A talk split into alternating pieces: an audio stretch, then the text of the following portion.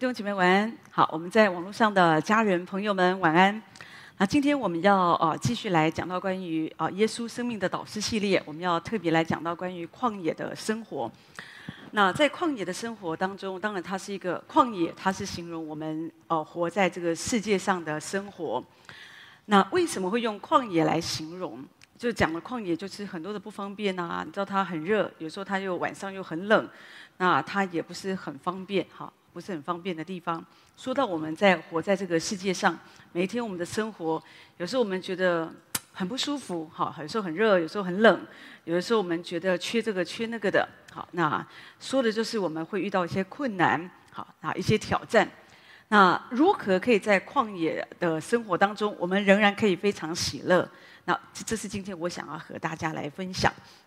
我在说，基本上在旷野的生活，应该是不会太快乐的哈，因为就是很多的不方便。你知道，当你面对一些不方便，你就很难喜乐哈。比方，如果我们一天到晚缺电、缺水，你就会觉得你很难喜乐起来哈。因为有时候就觉得不方便嘛哈。那又或者说，好像我们常常啊缺这个缺那个，我我想我们的感觉就会觉得不会很舒服，也不会很快乐。但是我们怎么样可以在这样的一个旷野生活，在我们的日常当中，我们可以因着主，或者因着神所要教导我们的功课，我们可以喜乐起来。我觉得我们可以在旷野的生活中可以喜乐的原因，就是你当你知道主的旨意，主为什么要把你放在旷野？主为什么要把你放在这个世界上？神要教导我们什么？当你知道，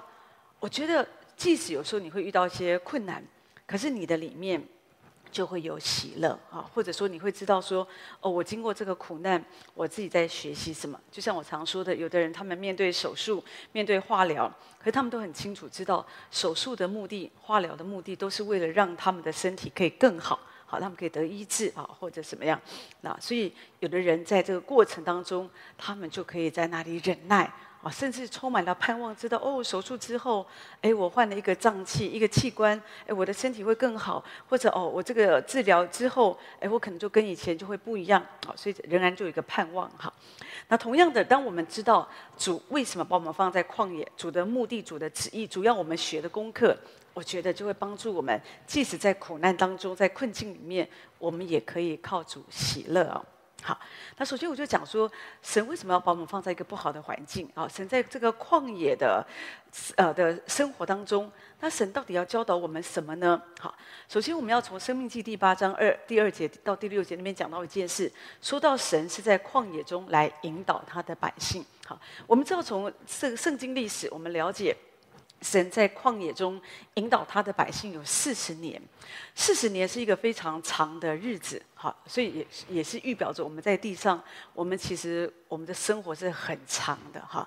而且最可怕是当弟兄姐妹他们在旷野的日子的时候，他们并不知道说这个日子有多长，就像今天我们在这个地上，我们也不知道我们的日子有多长，可是我们一天又一天，一天又一天的，好像我们过这样的生活，就像当年的百姓。他们其实他们的内心，或者他们的需要，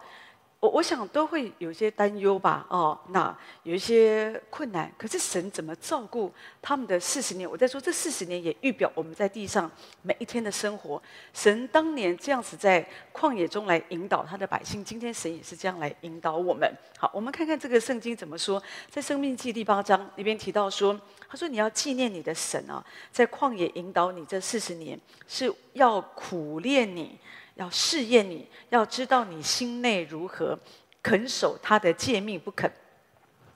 他苦练你，任你饥饿，将你和你列祖所不认识的马拉赐给你吃，使你知道人活着不是单靠食物，乃是靠耶和华口里所出的一切话。